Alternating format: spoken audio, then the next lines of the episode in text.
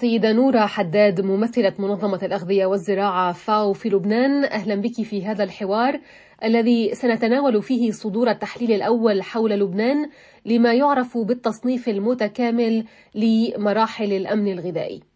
أولا، هذا التحليل الأول من نوعه يعكس صورة قاتمة عن وضع الأمن الغذائي في لبنان. ما أبرز الأرقام والنتائج التي توصل إليها التحليل؟ بصفة عامة، إن حالة الأمن الغذائي لمقلقة للغاية حسب نتائج التصنيف المرحلي المتكامل لانعدام الأمن الغذائي الحاد في لبنان الذي أصدرته منظمة الأغذية والزراعة وبرنامج الأغذية العالمي ووزارة الزراعة منذ أسبوعين. وسلطت هذه الدراسة الضوء على تردي مستوى الأمن الغذائي للبنانيين والنازحين السوريين. بالفعل، يأتي هذا التردي نتيجة الأزمة الاقتصادية المستمرة منذ 3 سنوات. إن انخفاض قيمة العملة، رفع الدعم، ارتفاع تكاليف المعيشة هي ضمن الأسباب التي أدت إلى هذا الوضع المؤسف، والذي دفعت بأكثر من 2 مليون شخص إلى الحاجة للمساعدة، بما في ذلك 1.29 مليون لبناني و700,000 نازح سوري. ومن المتوقع أن يتفاقم الوضع المعيشي في الأشهر المقبلة بين يناير وأبريل من هذا العام، مع احتمال تأزم وضع ما يعادل 1.5 مليون مقيم لبناني وحوالي 800,000 نازح سوري بحسب هذا التصنيف المرحلي. كيف أجريتم هذا التحليل وعلى ماذا استندتم لاستخلاص هذه الأرقام الضخمة بالفعل؟ تلقت منظمة الأغذية والزراعة الفاو وبرنامج الأغذية العالمي WFP طلبا من وزارة الزراعة في لبنان بإدراج تحليل لمستوى الأمن الغذائي في لبنان نظرا لتفاقم الأوضاع الاقتصادية المالية والمعيشية للسكان. وثم قام الفريق الفني من الفاو والWFP والIPC بتدريب حوالي 55 خبيرا وخبيرة من كافة الوزارات والمؤسسات العامة ووكالات الأمم المتحدة والمنظمات غير الحكومية المعنية في لبنان حول جمع وتحليل المعطيات حول الأمن الغذائي بحسب المنهجية المعتمدة من قبل المنصة العالمية للتصنيف المرحلي المتكامل للأمن الغذائي IPC Global Platform. استند الخبراء إلى كافة البحوث الإحصائية والدراسات والتحاليل المتاحة من مختلف مصادر المعلومات، بالإضافة إلى معرفة المحللين بخصائص وواقع لبنان فيما خص الأوضاع الاقتصادية الاجتماعية والزراعية في كل قضاء. وتم إعداد التقرير النهائي وهو يعد الأول من نوعه في لبنان. نعم، في ظل هذا الوضع الغذائي المزري الذي كشفه التحليل، كيف يؤمن هؤلاء الناس قوتهم اليومي وهل يلجؤون إلى وسائل تكيف سلبية؟ إن الأزمة الاقتصادية وانخفاض قيمة العملة والزيادة غير المسبوقة في أسعار المواد الغذائية وغير الغذائية ورفع الدعم عن هذه المواد كلها أسباب تؤثر على سبل عيش اللبنانيين والنازحين السوريين وتجعلهم بحاجة إلى المساعدات. فعندما لا يكون لدى الأسر ما يكفي من المواد الغذائية والمال لشراء الطعام، فإنها تتبنى وسائل تكيف سلبية لمواجهة النقص في الغذاء.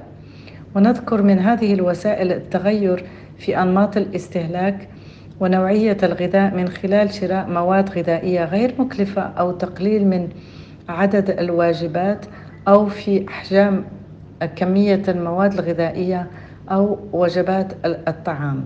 وبحسب الإحصائيات، فإن 87% من اللبنانيين و96% من النازحين السوريين لجأوا إلى نمط غذائي غير صحي.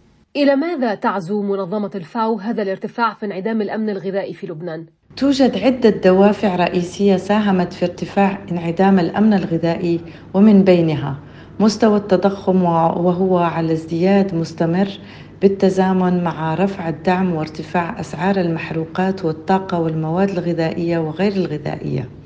تدني في قيمة العملة اللبنانية، رفع الدعم عن السلع الغذائية وغير الغذائية بما فيها الأدوية والمحروقات، تراجع القدرة الشرائية وخاصة لذوي الدخل المحدود، التراجع في فرص العمل وازدياد البطالة بين السكان، حيث ارتفعت نسبة البطالة من 11% من السكان سنة 2019 لتبلغ 30% سنة 2022. اتساع الفجوة بين قيمة المساعدات الإنسانية المقدمة وكلفة المعيشة. هشاشة النظم الغذائية، إذ أن لبنان يعتمد على أكثر من 80% من حاجاته الغذائية على الاستيراد، ولا تتعدى حصة مشاركة القطاع الزراعي في الناتج الإجمالي العام ل 2.5%. وبالطبع عدم الاستقرار السياسي في لبنان والتأثير السلبي على كافة الإدارات العامة وتدني مستوى الخدمات العامة. نعم، أنتم تعملون في الميدان من خلال تعاطيكم مع المتضررين بشكل مباشر، ما الذي يطلبونه منكم؟ وفقا لإحصاء أجرته وزارة الزراعة في لبنان بدعم تقني من الفاو حول أثر الأزمات المتتالية في لبنان على عينة من المزارعين، تبين أن 94% قد طالبوا بمساعدات آنية، 46% منهم بحاجة لدعم مالي مباشر، وطلب 81% من مزارعي الإنتاج النباتي بتقديم مدخلات زراعية وبخاصة أسمدة زراعية، 74 منهم بحاجة إلى مبيدات زراعية، في حين أن مربي الماشية يحتاجون إلى أعلاف وخدمات بطارية. أما على المدى المتوسط والطويل فيجب تقديم الدعم اللازم للمزارعين وحثهم على اعتماد الممارسات الزراعية الجيدة لرفع إنتاجية محاصيلهم بصفة مستدامة، وهذا ما تفعله منظمة الفاو بالتعاون مع القطاع الخاص والعام وممثلي من المجتمع الدولي من خلال برامج متكاملة تدعم تحويل النظم الغذائية إلى المزيد من الاستدامة. سيدة نورة، بماذا يوصي التقرير وكيف ستعملون مع المنظمات الأممية الشريكة بما فيها برنامج الأغذية العالمي والسلطات اللبنانية للتخفيف من حدة انعدام الأمن الغذائي في لبنان؟ يوصي هذا التقرير بعدد من الإجراءات، ومنها اتخاذ إجراءات عاجلة لتلبية حاجات الأسر الأكثر عرضة للفقر، وتحديد الأسر الأكثر حاجة كأولوية لتقديم الدعم العاجل لهم. كما يوصي التقرير بحث كافة الشركاء المعنيين بمتابعة تقديم المساعدات الإنسانية والعمل يدا بيد لمراقبة وتقييم الوضع عن قرب. كذلك على الجميع اعتماد النهج المتعدد الأطر أو القطاعات multi-sectorial approach لمنع تفاقم سوء التغذية لتحسين النظم الغذائية. ويوصي التقرير أيضاً بمتابعة ومراقبة عناصر الخطر من كافة الجوانب لضمان تحديد السكان المتأثرين في الوقت المناسب وبشكل فعال، وللتدخل السريع في تقديم الدعم اللازم. كما يحث التقرير على متابعة الدعم لكافة الوزارات المعنية بالأمن الغذائي والمؤسسات العامة. نعم، قبل أن نختم أريد أن نتطرق سريعا إلى السجل الزراعي الذي ستطلقونه مع وزارة الزراعة اللبنانية. لو سمحتي عرفي مستمعينا سريعا على ماهية السجل الزراعي ومن الذي سيستفيد منه. في 2 من شهر آذار مارس ستعلن وزارة الزراعة بالتعاون مع منظمة الأغذية والزراعة للأمم المتحدة الفاو في لبنان عن إطلاق مرحلة تسجيل المزارعين والمزارعات على كافة الأراضي اللبنانية ضمن سجل المزارعين بتمويل من الاتحاد الأوروبي.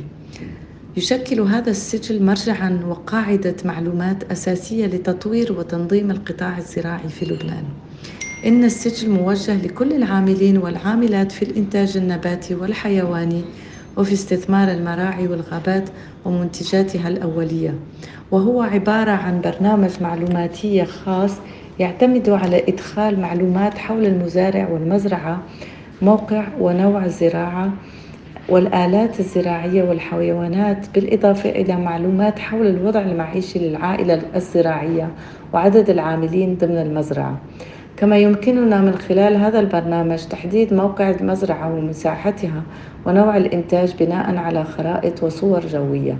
وتجدر الإشارة إلى أن النظام المصمم والمطور لبنانياً قد تم الاستفادة منه في المملكة الأردنية الهاشمية، وذلك من خلال منظمة الفاو بتمويل من الاتحاد الأوروبي. كما يمكن أن نشهد عدد من البلدان الأخرى المهتمة في تطوير برنامج مماثل في المستقبل. شكرا السيدة نورة حداد ممثلة منظمة الأغذية والزراعة في لبنان، ونتمنى لكم كل التوفيق فيما ستقومون به في الميدان. شكرا جزيلا.